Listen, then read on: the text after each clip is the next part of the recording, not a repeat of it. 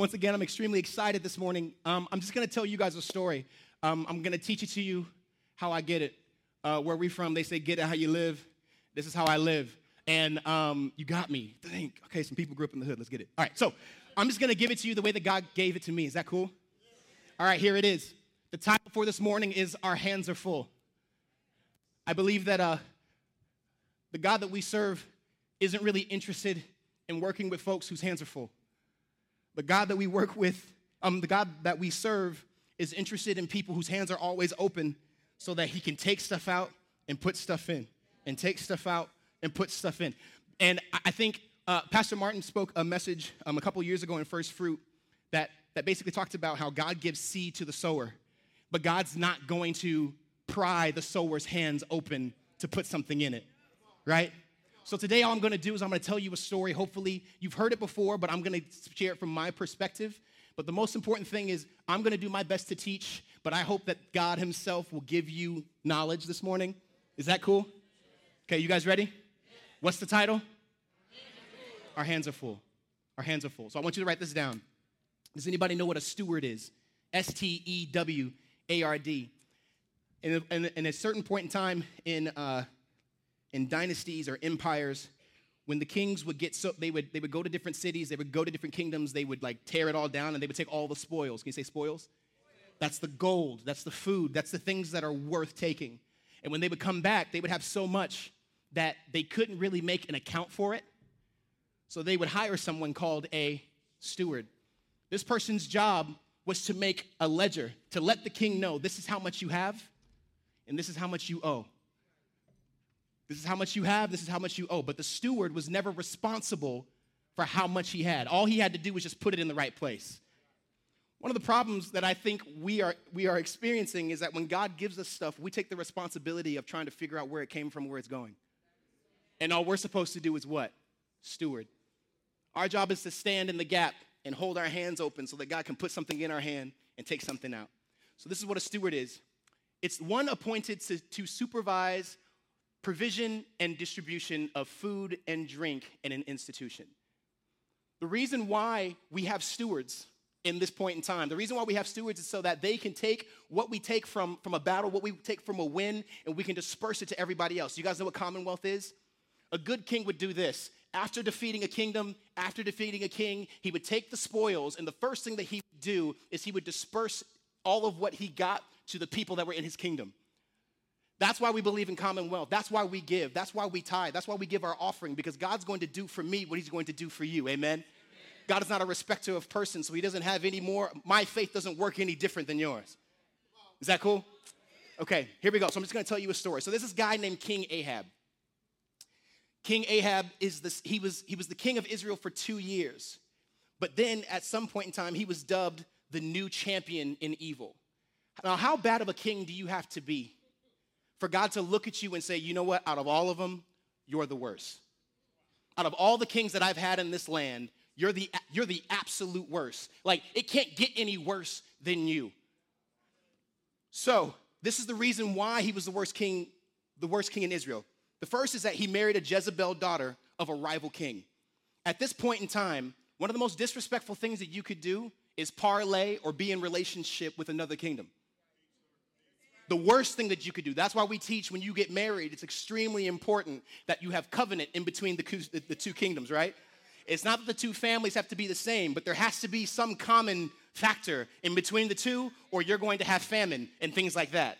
So, the first thing that King Ahab did was he went outside of the bloodline of his family and married somebody on the outside. That's the first thing. Because God, at that point, God doesn't just look at you, but he looks at your family. Look at your neighbor, say, It's not always you, but sometimes it's who you're connected to. The second thing that he did is that he worshiped the wrong God. Once he became king, all the kings of Israel worshiped the only one true God, Yahweh, Jesus Christ, that, you know, the man that, that we worship today. But Ahab had this idea you know what? I'm going to worship another God, and this God's name is Baal.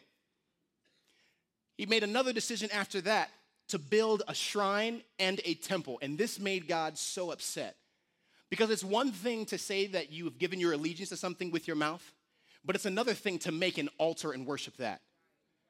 So it's one thing to say, God, I trust and believe that everything that you're doing for me, that it's gonna come to pass, but I worship my bank account. God, I know that you have everything that I need. I know that I'm gonna make it in school, but I'm not going to study. Because God cannot bring back to your recollection what you haven't already put there. Revelation doesn't just come out of nowhere. Revelation is when God shines a new light on what you already know. So King Ahab is the king of, of, of, of Israel, and he's, he's totally destroying everything. And at the cost of one man, the entire nation suffers. The reason why first fruiting, giving, and tithing is so important is because you are the responsible one for your family. You're the king of your family, right? We, we, are, we are ambassadors. We are, we are called to go out into the world and change things, right? So we have to understand that the way in which we do our finances is going to affect the rest of the kingdom. If you don't pay MUD, what happens? If you don't pay OPPD, what happens? So a lot of us are trying to figure out why MUD of heaven is cut off. And God's saying, You haven't paid your premium. And I don't send water to houses that don't pay their premium. So you can write, am I talking this morning? So you can write all the letters you want to OPPD and MUD, but if you don't write that check, you ain't getting no power and you ain't getting no water. So God works in the same principle. God works in the same principle. If you want what daddy has, you have to live by daddy's rules. How many parents? You say it all the time. If you want to live in this house, you got to live under my rules. Man, I'm rhyming all, sign me. I'm rhyming all day today. If you want to live underneath, if you want to call yourself an ambassador and you want to put on the crown and call yourself heavenly, but then you want to steal my money, we're kind of confused. Is it okay if we talk? Is that all right? So King Ahab, the entire kingdom, falls to ruin because of one man. So at this point in time, Jesus had these things called prophets. You know what those are? They're men that were anointed to go into all of the world and to preach his good news, but also they would be sent to whoever the highest level of leadership was to give them some information from God. Because sometimes I felt like God was like, if I go down there, I'm gonna kill him. So I'm gonna send you. so in this story, he sends a man by the name of Elijah. Can you say that? In 1 Kings 17, 1 through 9, we find Elijah in the presence of Ahab. And there's another sermon I could teach about it, but when God sent Elijah, he didn't have to ask for permission to be in the king's presence. At this point in time, if you just walked into the king's presence, it was your head was off. But sometimes I believe that God will send you into a situation with his anointing and not your own. You'll get it in a second. So he so he so he gets there to, to King Ahab and in the first, in the, in the first verse, it says, And then this happened. Elijah, uh, the, the Tishbite, from among, it doesn't matter how much you study, these words still trip you up. From among the settlers of, of Gilead, confronted Ahab. And this is what he says to Ahab.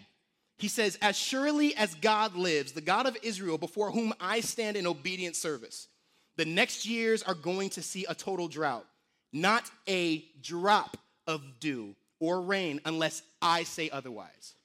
So Elijah comes and he says, Look, your ledger is off. You've been receiving power, light, and water, and you haven't paid for it. So anything that you've gotten up until this point is not because you're a great person, it's because the grace of God has carried you. Oh my God. So some of us, when we stop tithing, when we stop giving, we think like, oh, God still is blessing me. No, no, no. God loves you enough to carry you through your ignorance. Anybody ever had that conversation with your kids? If you want to stay here, you got to pay rent.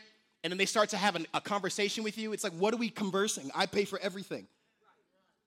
God is trying to figure out, like, like what I gave you the money in the first place. I gave you the house. I gave you the job and the increase. And now you don't want to give me what I am owed. And all I'm asking for is what? 10%. So, so, so Elijah is talking to Ahab, you got to figure this thing out because it's not just going to be you that suffers, but the entire kingdom. Your tithe is so important because the whole world will suffer if you don't follow the principle. So then Elijah, he's talking to Ahab. And he's like, you, you, got, you, ha- you have to figure this out. God then told Elijah, what does he say? Get out of here and fast. Head east and hide out at the Kerith Ravine. It's a place of water. A lot of us, sometimes we believe that when we're trying to like preach to people or when we're trying to show people like the right way, that we have to like try to beat them into submission. All God told Elijah to do was to go to Ahab and tell him what I told him. He didn't say go to Ahab and beat him into submission. He didn't say go to Ahab and shove it down his throat. The only, re- the only way that some people will learn is when they see what you told them on your life. Your job isn't to make anybody believe, but just by looking at your life, they should be able to see there's something different. There, there, there's something, there's something different. I went to a fight this weekend, first one ever, and Virgil, you here? My man. We watched like 19 fights before, and it was like, okay, that's cute. That's 900 fights. We told Pastor Martin we're gonna get him a room at the hotel next time, just tell him to come down when it's time to go. But there's something different when somebody knows who they are and they don't need a promoter to promote them. Like when they walk in the ring, I'm bragging on you, dog. But when you when they walk in the ring and the entire atmosphere totally changes. So people are smoking, drinking, high as I don't know what, like lit, like drunk off their mind. And as soon as somebody that knows who they are come in, everybody has to stand in attention. So Ahab didn't have a respect for Elijah, but the minute that he walked in, God walked in the room. So the minute you walk into your situation, it's not you that people are looking at. They see the God on the inside of you that has just walked into the room. So when you walk into your house when you get home today, you should step into that thing just a little bit different. You should step in as if what? God has walked into the room. So here's my first point write this down. My seed matters. So Elijah obeyed God's orders. This is the fifth through sixth verse. He went and camped in the Kerith Canyon where the water was. And in that place, God gave him food and water, gave him food and water and took care of him. Eventually, the brook dried up, just as he said. Remember, he said for three years, there's gonna be no more water. Some of us, God has told us things, and we're like, oh, it's, I, I don't know how it's gonna work out. And God's like, what I said is what I said when I said it. So it all dries up, and God gives him specific instruction. He says, Go up and go to Zarephath in Sidon and live there. I've instructed a woman who lives there, a widow, to feed you. Your seed matters because your seed speaks for you. Almost everything that we're going to read, anything that you read in the Bible when God is talking to somebody, most of it makes absolutely no sense. So, Moses, is what I want you to do. Uh, when you get up, I want you to speak to a rock and water is going to come out. What? Jonah, I'm gonna tell you to go somewhere, you're not gonna go that, that way, and then a whale's gonna swallow you up. But it's not gonna digest you. Wait, what? Everything that you read in the Bible, it's because if you can comprehend it, then you believe that you can do it. So God's like, I gotta put you in a situation where you have no capacity and no control, so you have to use your faith. So that's why your seed matters. Because when you give your seed, you have to give it out of the faith of knowing that what you're believing for, you have no power to bring it to yourself. Does that make any sense? So he goes up to this place, right? Elijah goes to the place that God told him. He goes to Sidon. The second point, here it is, I only got seven of them, really short and quick. The second point, your blessing is attached to your obedience, not the size. Your blessing is attached to obeying what God said, not how much you give. So in the 10th verse, so he gets there to, to, to, Zarephath. As he came to the entrance of the village, he met a woman, a widow, gathering firewood, just like God said. And he asked her, Please, would you bring me a little water in a jug? I need a drink. What did God ask him to ask her for? Food, not water. But I think Elijah was like, if I ask this woman for food and she don't know me, like the police gonna come after me. So let me just ask for a cup of water, because it's a lot easier to get a glass of water than to get what she made for dinner. So he asked her for a cup of water. And as she went to get it, he called out, okay, and while you're at it, like, I better do what God said, because I've seen God, like, destroy stuff before. So let, let, me just ask him, ask her for real. So as while you're going to get it, w- would you bring me something to eat? And she says, What? I swear as surely as your as your God lives, I don't have so much as a biscuit. That's a bad day. You ever eaten a Popeye's biscuit with no water? That's tough. She ain't even got that. That's tough. She don't even have a she don't even have a biscuit. That's tough. I'll give you hundred dollars if you can eat ten of them in, in ten minutes. so she says, I don't have so much as a biscuit. I have a handful of flour in a jar and a little oil in a bottle. You found me scratching together just enough firewood to make a last meal for me and my son. After we eat it, what are we gonna do? We're gonna die. So God is trying to figure out so are you worried about what you have or what I'm trying to get to you? You only have a little bit of flour and you only have a little bit of oil. But I've sent provision that can give you all the flour and all the oil that you would ever need. But you're worried because your hands are full. Because all you can hold in your hands is a handful of flour and cup a little bit of oil. But what I'm trying to get to you is all of the flour and all the oil for the rest of the kingdom through you. But you're so worried about what you have in your hands, and I can't put anything in closed hands. But she doesn't know this yet. She's so worried about her current situation that she can't even recognize what God is trying to get to her. That's us so many times. So as soon as the man of God stands up here and starts talking about money, we roll our eyes, but you're still broke. So until you have enough money to not roll your eyes, you have to listen. Like I'm trying to be ignorant, ignorant rich. Like when I walk in the room, I got stupid money. And it's not to buy stuff, it's to be able to walk to a UNL campus and pay for somebody to go to school. So all they have to worry about is walking on, but I got your education taken care of. So that when a single mother comes into this place and they need food for their food for their family, I don't have to ask God and pray for things. I can just say, "Here it is, what you need." Is anybody in here with me? She was so worried about what her capacity was. This is all I got. I got a handful of flour, and, a, and, and this is all the oil that I got. So we're gonna make this and die. But listen to this. Elijah's the funniest. Per- this, is, this is so hilarious. So then Elijah says, "Oh, don't worry. Oh, that's fine. You can make that and die. That's cool. But before you do that, you can go ahead and eat that and die. If that's where your faith is at, that's cool. But the God that I serve said that you were going to give me that last biscuit. You ever showed up late to like Thanksgiving? The last biscuit, I want you to touch it. Please. I'm gonna need Virgil to teach me something so I can knock you out so I can eat the biscuit for myself. Elijah says, It's okay. That's fine. I don't, if you die, it's none of my concern. I'm just fulfilling the word of God, but I know that he has something for you. So Elijah, listen to this. Elijah says, Don't worry about a thing. Ain't no problem. No problem. Ain't no problem. Go ahead and die. Go ahead and do what you've said. But first, make me a small biscuit for me and bring it back here. Then go ahead and make a meal from whatever's left over with you and your son. So that means that what she had, she still had more than she thought.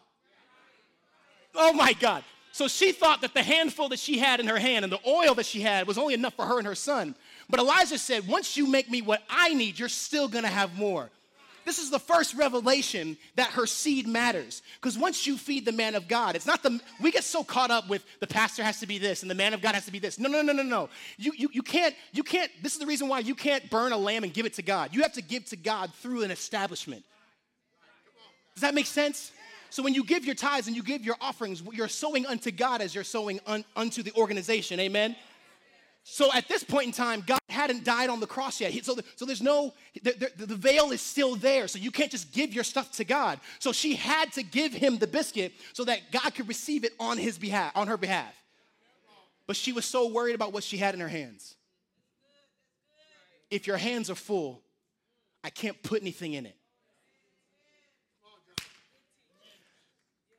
Oh my goodness. So this, uh, uh, uh, I'm sorry, he says, then go ahead and make the meal, go ahead and die, ain't no problem. Uh, this is the word of the God of Israel. The jar of flour will not run out, and the bottle of oil will not become empty before God sends rain on the land uh, and ends this drought.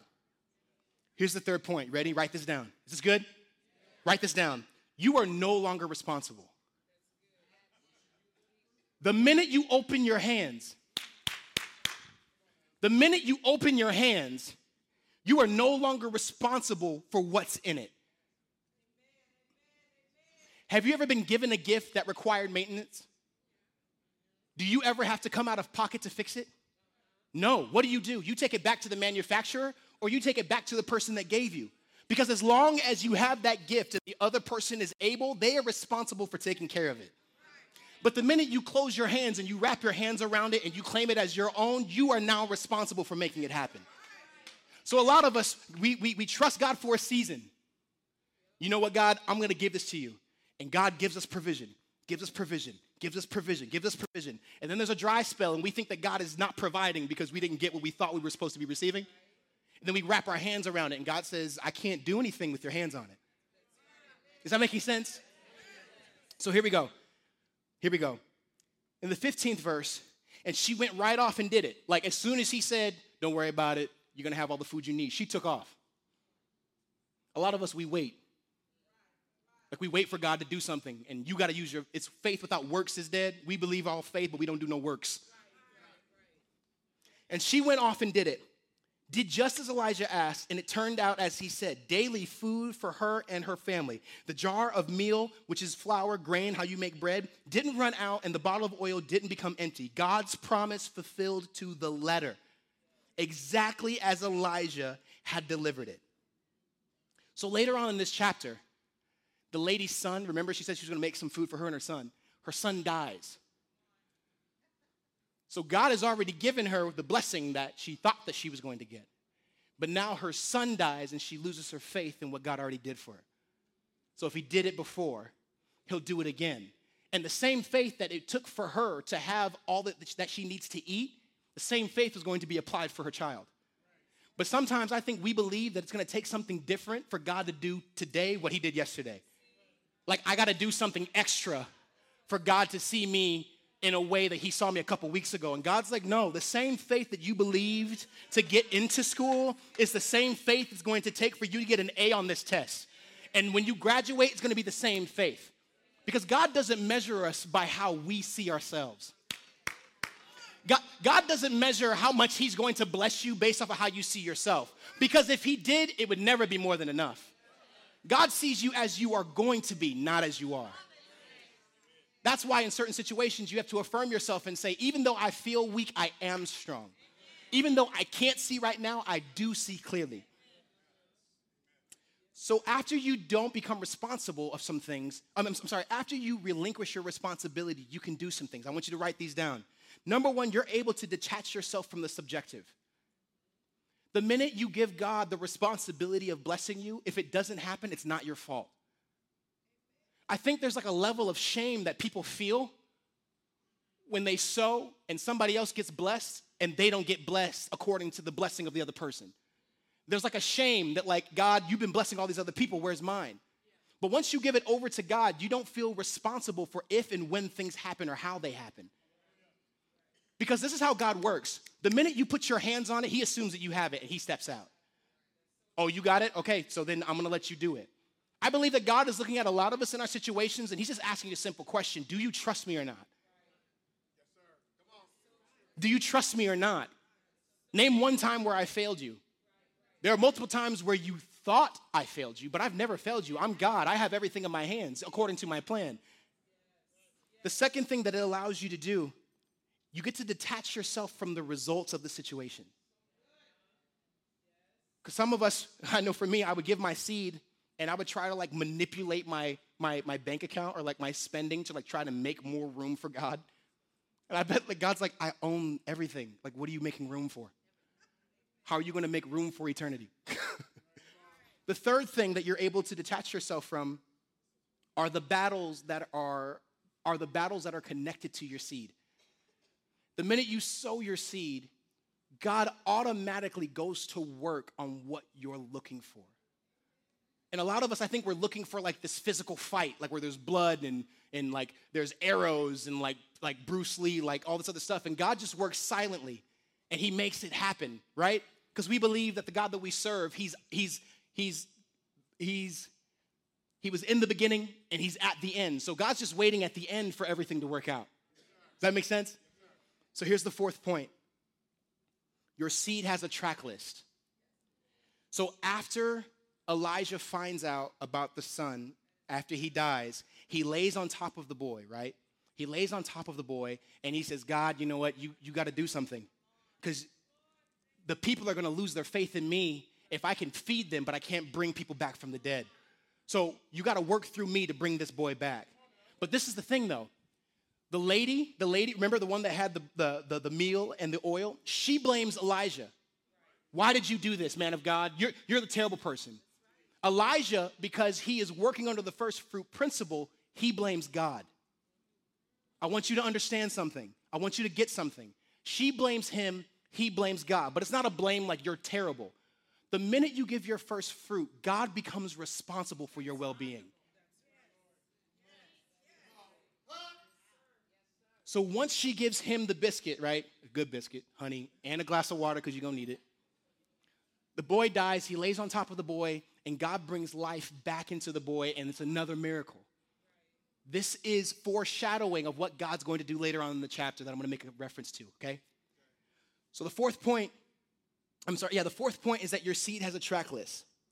So just as Elijah said, two and a half years after this point, it's three years, right? Remember what he told Ahab? What did he say? He said, in three years, you are not going to be able to find water.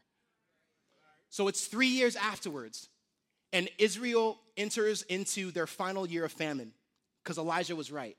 So King Ahab, scared, afraid, he sends all of his highest generals out into the land to go find any source of water that they can. Okay, a well, uh, I need you toilet water. Like, I don't care where you find this water, we need it. Because the seed that I sowed way back, that's the seed that God is recognizing. So we need to go find some water. Later on, God tells Elijah to go back to the king and prove himself. So in the 17th chapter, the moment Ahab saw Elijah, he said, So it's you, old troublemaker. King Ahab thinks that everything that's going on is because of one man, but it's, it's actually because of the seed that he sowed.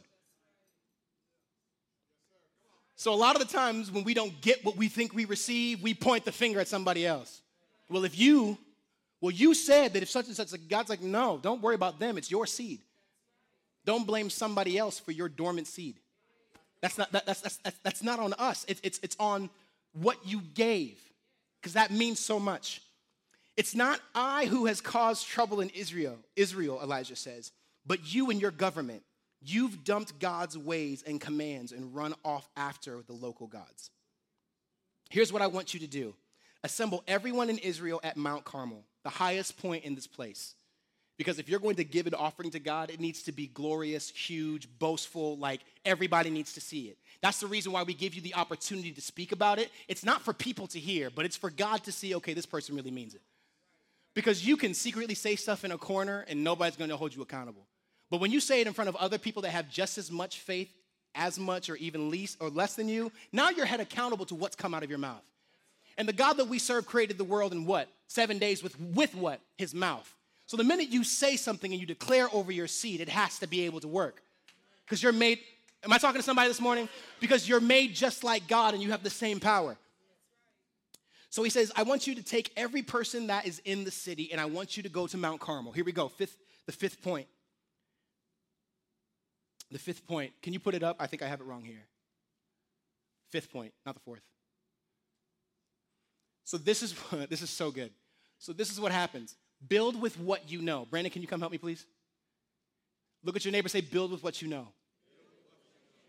So, the one way that they would create, um, uh, the one way that they would give their offering is that they had to build an altar. You had to build an altar, you had to kill a, a animal, and you had to put the, you can slide it, slide it down. Okay. The one way that, that you were able to, for God to hear you and to receive your offering is that you had to kill an animal, right? You had to cut it up, you had to put it on the altar, and you had to set it on fire. And the way that you knew that God had received your, your, your, uh, your sacrifice was if the smoke went up, then he had received it. But if the smoke stayed down and it hovered around, that means that God either wasn't ready or, or your sacrifice wasn't good enough. So, thank you. So, Listen to this. Then Elijah, oh, I'm sorry. Then Elijah said, I'm the only prophet of God left in Israel. There ain't no more. Like you keep looking for other men, I'm it. Like that's like you keep looking for people, and I'm the one. And there are 450 prophets of Baal. So this God that you serve requires 450 priests. And the God that I serve just requires me. So this is what he says. He says, Let the Baal prophets bring up two oxen. Let them pick one, butcher it, and lay it out on an altar on firewood, but don't ignite it. I'll take the other ox, cut it up, and lay it on the wood, but neither will light the fire. Elijah says, okay, so we're gonna do the same experiment, but we're gonna try to figure out whose God is better. Elijah already knows. So Elijah says, I'll let you go first. You ever played a game with somebody and they let you go first? That takes some confidence. Like, hey, let's play. No, you can go ahead. That basically means like I don't need to go first. Just go. So like we can get this over with. wow. So then he says, Then you pray to your gods, and I'll pray to my God. The God who answers with fire will prove to be, in fact, what? God. Then Elijah told the people, Enough of all of that. So basically, for a couple of hours, it takes like 12 or 15 hours. Like they're crying, they're like, like they're doing like the rain dance, trying to make sure that like that, that the that the altar just like, like just just ignites and turns into fire. And Elijah gets so frustrated Elijah gets so frustrated, he says, like, you know what? He ain't coming. Every one of us has a relationship with people that believe that everything that they believe is truth is truth and it's not. And they try to convince you of their truth. But at some point, as a good friend, you just got to say, you're wrong. It's not going to work. Can we try something else?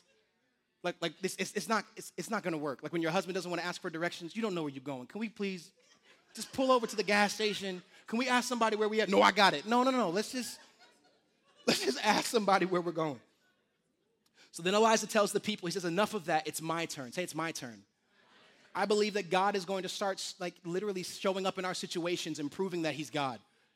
After everything hasn't worked out, He's gonna, he, like, the Word of God says that the earth is moaning and groaning, waiting for us to figure out who we are. Right? So, in that same way, I believe that God is just waiting for us to figure out who, he, who we are so that He can show who He is to people through us. Right? So he says, Enough of that. It's, it's, it's my turn. Gather all around. And they gathered. He then put the altar back together, for by now it was all in ruins. They had been there for 12 or 15 hours. So the altar's already broken. And God doesn't want to receive an offering on a broken altar. So you can bring the best calf, like this calf has never touched the ground. This calf doesn't even know what being hungry is like. But if you have a broken altar, God can't receive it. So you can bring the best first fruit, the best tithe, but if your heart is not broken in the right places, it can't be received. You ever received a gift from somebody and it was exactly what you wanted, but they had a stank attitude when they gave it to you? It doesn't matter what they're giving to you, you can't receive it because they're frustrating. You ever received a guilt gift? Where somebody just gave it to you just because, like, I gotta give it to them because if I don't, I'm gonna hear it at Christmas, then I'm gonna hear it on New Year's. Like, so they get, even though it might be what you want, it's the attitude of the giver that matters. The same way it acts with God. Some of us, we walk up with our first fruit, we walk up with our tithe, and we walk away. And God doesn't see the amount that's on the envelope, He sees your attitude and how you bring it. So Elijah says to Ahab, You know what? I need to rebuild this altar, but I'm gonna, I'm gonna do it a, a, a little bit different. You following me? So, and they gathered, and he then put the altar back together, for by now it was all in ruins. Elijah took 12 stones. He took 12 stones, one of each of the tribes of Jacob, the same Jacob to whom God had said, From now on, your name is Israel. He built the stones into the altar to in honor of God. So, this is the way that I see it. Can I show you? These are shoes. Everybody say shoes. These are pretty expensive shoes. So I'm into this thing where I buy shoes, I wear them, and then I resell them. Or I buy shoes, I sit on them, and then I sell them for sometimes two, three times what it's worth. What Ahab, I'm sorry, what Elijah had to do was he had to rebuild the altar, but God told Elijah, rebuild this altar with what you know. So before, they just built an altar and thought that that was good enough that we're to put the sacrifice on it and the fire's to come it's to be perfect but what god told elijah to do he says build build the altar with what you know so i want you to build the altar with jacob jacob is somebody that you didn't know before but jacob is one of your forefathers and i gave him a word that he's going to receive everything he needs right this is another one of your fathers abraham abraham was an amazing person so as he starts building this altar he's building with things that he knows He's building with the faith of the other people in his family that needed it. Like, like, like, so, so you don't, when you're giving your seed, you're not just giving by yourself. You're giving based off of a history of people that have been giving for a while. Ahab was giving, but he was giving on his own accord because he had to, he's trying to figure out, you know what, I've messed this up. I need to figure this out for myself. But Elijah is coming in the name of God. And whenever you're sent into a situation, it's not just for you, but it's for the manifestation for the entire mankind. So you got to start building with things that you know. I know shoes, so I'm going to build with this. What do you know? Look at your neighbor, say, What do you know? What do you know? What stones has God given you to sow on top of? At one point in time, I remember my grandmother was sick and God came through.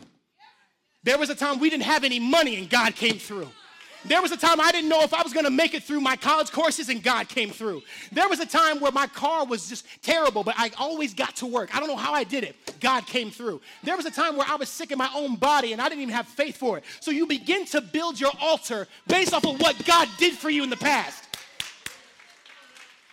Ahab's, Ahab's altar didn't have any power because he didn't have a track list with God. The stones that, is, it, is this teaching to anybody?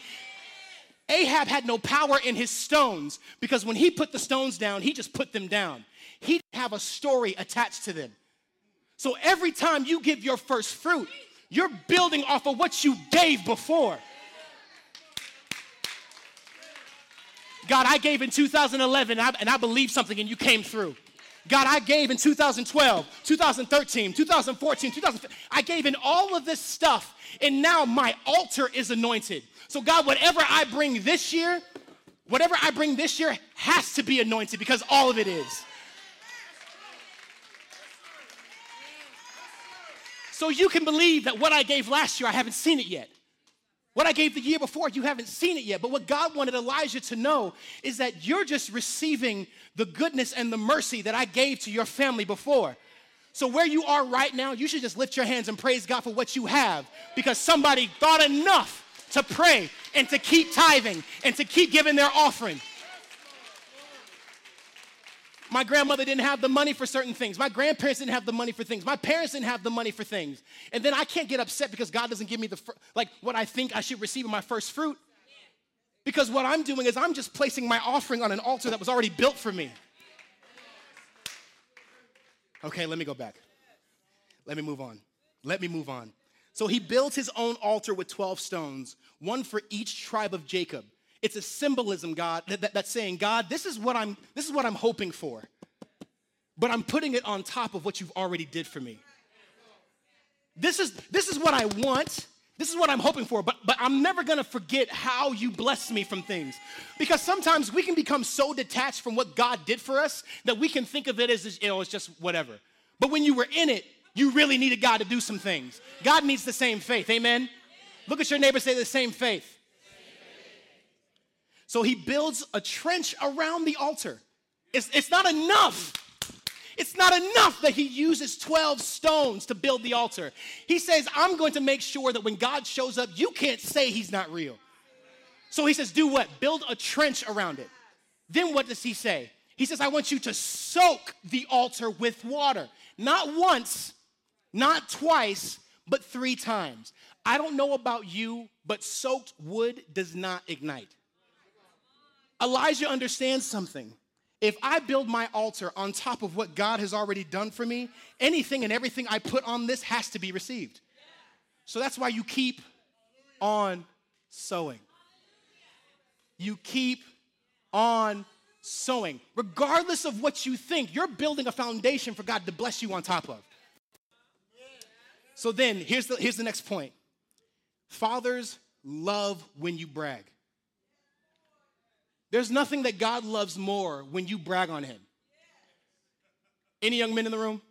You ever have the conversation with the homeboys, like when they're like, my dad can beat up your dad, and you're like, no, there ain't no way. My dad gonna give you the business, bro. My dad gonna give you these hands, and you don't even know it, but there's something about being able to brag on, my dad is bigger than your dad.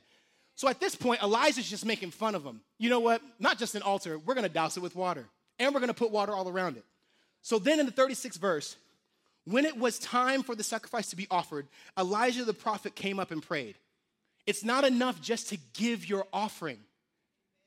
All God, all God loves to hear is his words back to him.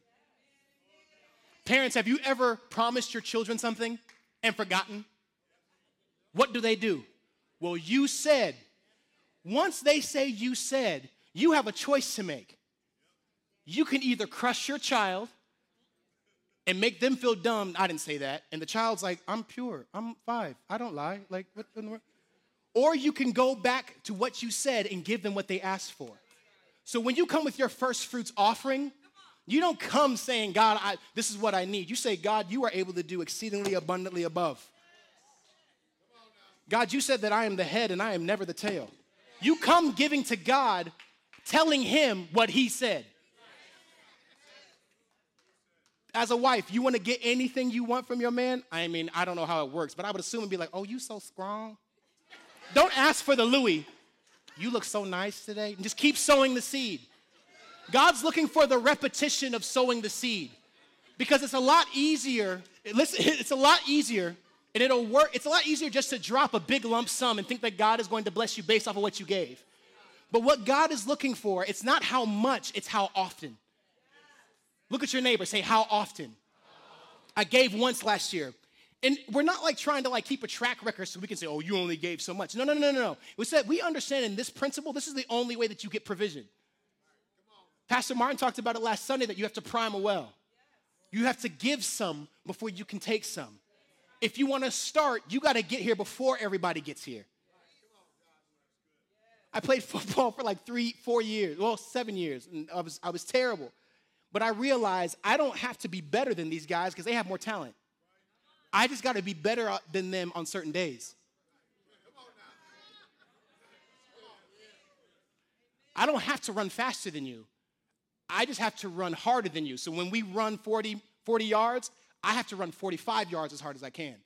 Because coach isn't going to look at me stopping at the 40 yard line. He's going to look at how much more do you want this? So God's saying to, to, to Elijah, how much more do you want me to bring rain to Israel than the king Ahab? Fifth point Fathers love when you brag. So then Elijah understands something. He puts God's word on top of his anoint, on top of his offering. He says, Oh God, God of Abraham, Isaac, and Israel, make it known right now that you are God in Israel, then I am your servant, and that I'm doing what I'm doing under your orders.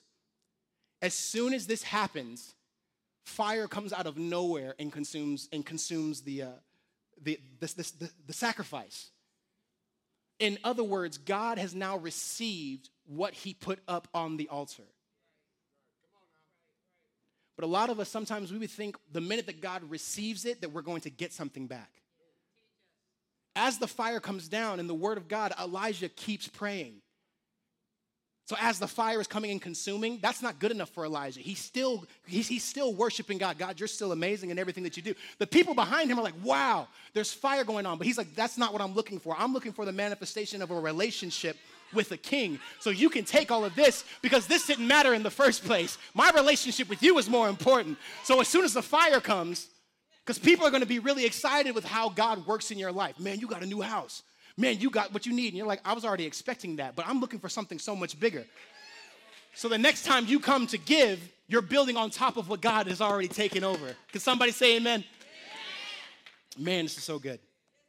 Man, it's so good. So here it is, the seventh point. It's never too late to get it right. Tell your neighbor, it's never too late. Like, really say, it's never too late. It's never too late. So Elijah said to Ahab, think about how dumb Ahab probably felt. You're the king over a nation. God himself has said you're the worst king ever. And now the gods that you have been giving everything to, everything to, you realize that they don't even exist. Did you guys see Batman when the Joker like set the money on fire? And he was like, You can't control me because I don't need the money. Think about Ahab. For years, he's been giving all these offerings in the Word of God that he, he even sacrificed his firstborn son because God only answers to blood. That's another conversation for another day. He was sacrificing people's firstborn children, trying to get the God of Baal to give him his provision. And now, the God that he was supposed to be serving, when he first got into being the king, the God that he was supposed to be serving has now accepted another offering. Think about how he must have felt. I killed my son for a God that doesn't exist. I, I killed the people that I'm supposed to be ruling over. I slaughtered their firstborn children for a God that doesn't exist. What the enemy wants you to feel is shame when you give. Because th- that's all he has power over is how you feel about yourself. So when you give, there's like you anybody ever been there before when you feel like I'm giving, I don't really believe it, but I know I have to in order to get what I need, so this, there it is. But listen to what Elijah tells Ahab. He says, "Up on your feet." He says, "Don't feel sorry for yourself. All those things are terrible. I know, I know. I, I, I've never lost a son, but I can understand how terrible it is. But he says, get up on your feet and do what? Eat and drink. Celebrate. Because what? Rain is on the way. Can I show you something? This is my last illustration. Brandon, can you please come? So, as I said before, this is my thing. Like, I absolutely, wow, I'm on time. Thank you, Lord. Because usually I go over and she texts me, but she right there, so you know. Um, so shoes are my thing. I love shoes. And it's a weird thing because I was able to use the first fruit principle in this to pay off some of my debts. So I created, you did an amazing job on Wednesday, Miss Nikki. I created a third stream of income through what I loved to do to pay for some things. Some of us, we create a third string of income of what we believe is going to give us money, and then we get burnt out because we don't love the thing. So my third stream of income came through shoes, and I knew a lot of people that would take care of me, right? So I would buy this pair of shoes to pay for this pair of shoes. And then the money that I made from that pair of shoes would go towards my loan on my car. Then I would take this pair of shoes for that pair of shoes, and the money that I made from this pair of shoes went to the loan on my car. And then I just started, it, it, it became a cycle where God was beginning to bless me through the work I was doing. So I wasn't just sitting there like, God, you're gonna pay this loan off. No, my faith is working, and what? I'm working. So I'm gonna start working this thing until until you show up. So that means if you don't show up, it doesn't mean he's not real. It just means I gotta keep on working. Lord have mercy. So until I hear what you said, I'm just gonna keep on doing what I know to do. And until you, so I honestly believe that Elijah would have kept getting all those stones until God moved. Oh, that's not enough stones? Okay, I'm not gonna lose my faith because I haven't seen fire yet. I'm just gonna go find some more stones. I'm just gonna go find some more stones. And until I'm done, I'm, I'm gonna keep doing. We get so fed up and we think that because we've stopped, like we just stop sowing because God doesn't show up. But all God's looking for is consistency in your giving. Because at some point in time, the loan officer that I got the loan for for my car, they were coming to collect. Is this touching anybody? They were coming to collect, but I had to keep working. But listen, this is where I messed up. I started getting really excited with what was coming in the boxes. And I forgot the principle of why I started. So I started taking the shoes that I thought were pretty and I got I started holding them. Man, these shoes are sick. Man, I got a fit for this. I'm gonna hold that pair too.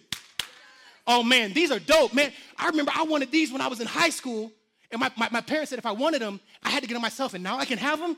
And they ain't gonna come out for another 10 years. Oh, I gotta keep these. What? Pressed off whites? Dude, you know how much these are? Oh, I got, I gotta keep these.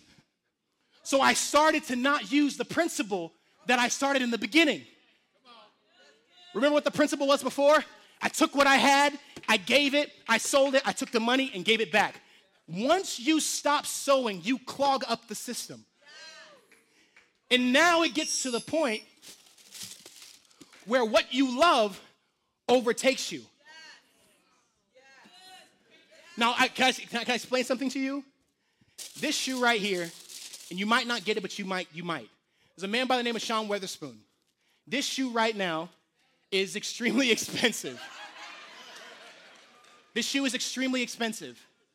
Long story short, is it getting heavy yet? Yeah. It's getting hard to balance because now you're responsible for balancing it. Man, it's so good. So I went to Chicago for a sneaker con. So basically, it's where people literally worship shoes. People, we walked in and a guy sold his entire merchandising table for 25 grand in like 10 seconds. Somebody said, How much?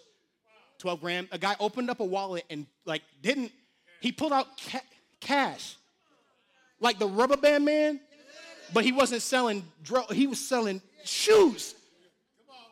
So as they're walking around, what happens is, is that as they're walking around, these people walk around with the shoes like this. They walk around. There's 10,000 people in an arena and they walk around like this. They walk around with an altar and a sacrifice. And they're looking for somebody to invest in it. Oh my goodness. So I only came to SneakerCon for one item. This is all I wanted. This is it. And I would start asking people, hey man, what size is that? 11 and a half. What size is that? 10 and a half. I'm an 11. I need an 11, and I ain't gonna put no 13 on in double socket. I ain't gonna put no 10 and a half on and have my toes like this. I'm crip walking. No. Feet throwing up gang signs, got corns. No. Give me what I want and what I expected. Stop settling for what you think is the blessing of God and what He actually wants to give you. Because a lot of the things that are working out in your life, it's not the blessing of God, it's just an appetizer waiting for the main course. So you see something good happen for a little bit, and you're like, oh, God is good. And God's like, baby, you don't even, you don't even know. God said to me, I have your size, just keep waiting. So I waited for the entire event, and finally my shoe, my shoe size came around. These are the shoes that I brought with me to sell. So then the guy comes up to me and he says, uh, What do you want? I said, oh, I want the pair of shoes. Duh. What do you think? He says, Well, you can either give me your cash or you can give me all the shoes that you've, that you've got today. In that moment, I had to make a decision. Is what he has to offer worth the best of what I've got? First fruit is a simple decision. Is what God has for you worth the best that you have? Because this pair of shoes this pair of shoes is worth all of these shoes combined at resale. That gives you an understanding of how much this shoe is worth. But if I wanted to give it to him, take it. Take just, just give open your hands. Give come on, grab the shoe. Grab the shoe. I'm trying to get it to you. He can't because his hands are full. So, in order to receive the provision of God, what do you have to do? You have to make an exchange. So then what happens after the exchange? He takes what I what I gave him, he gives me the cash. Then what do I do? I go back to the same principle I was using before. I sell this shoe, get another one, and get the shoes that I wanted before. Thank you. First fruit is all about the exchange. Is what God has for you is it worth you giving him everything that you have? We, we, we speak about it as if it's like a deficit. Come humbly and like, like give God everything that you have and be humble. And like if you're poor, God loves you even more. And God wants you to be ignorant rich. Say ignorant rich. To the point of where you walk into situations and there's no need for a board meeting. You just write a check. When you walk into your family and there are kids in your family that can't go to school, you say, Stop worrying about it. I got you. Look at your neighbor. Say, is what God has for you. Look at your neighbor for real. Don't talk to them on the side of your neck. Give them a minute, they breath stink. Is what God has for you worth all that you have? The kingdom of God works like this it says that a man was in a field, his own field. He was digging in. What did he find? He finds pearls or a treasure. And what does he do? He goes and he sells everything for the one. So if all you have is two fish and five loaves, well, I need to eat, so let me give you one fish and four. No, give me everything. Is that good? The last point is that it's never too late. Afterwards, Ahab did it. He got up and ate and drank. Meanwhile, Elijah climbed up to the top of Carmel, the top of the mountain. He bowed deeply in prayer, his face between his knees. Then he said to his young servant, on your feet now and look toward the sea. Once you give your offering and you receive something from it, your job isn't to go and like hold it, like, man, I got the pair of shoes. Your job is to go into worship and say, God, thank you so much for what you're doing for me. Because the minute you start to covet the thing, God can't get, because now if I'm holding this, He can't put anything else in my hands. So, right where you are, just lift your hands and just, and just say, God, my hands are open. You talk to him. Don't, don't look for me. God, like my hands are open. Like whatever is in them that's keeping you from blessing me, whatever in them, like God, I just give you the, the, the, the, the opportunity to take them out of my hands. Come on, right where you are. Come on, lift it up. I give you the opportunity, God. I come to you with empty hands. And my empty hands doesn't signify that I'm poor, it just means that I'm ready for whatever you got for me.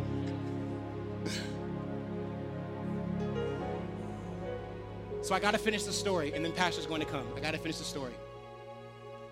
So now I'm in a place where people come to me for shoes, and I don't have them. I just know somebody. I need a size 11. Okay, bet. Once you receive the offering, God is going to begin to give you provision to make a way for other people. But a lot of people won't believe it until they see you blessed. So we have to destroy that thinking that God doesn't want me blessed. No, no, no, no, no, baby because some of the people in your life aren't going to believe in God until they see you blessed. Amen? Amen. the first fruit offering, tithing and offering, is a way for you to release something and for God to give you something. But you won't get it with your hands closed.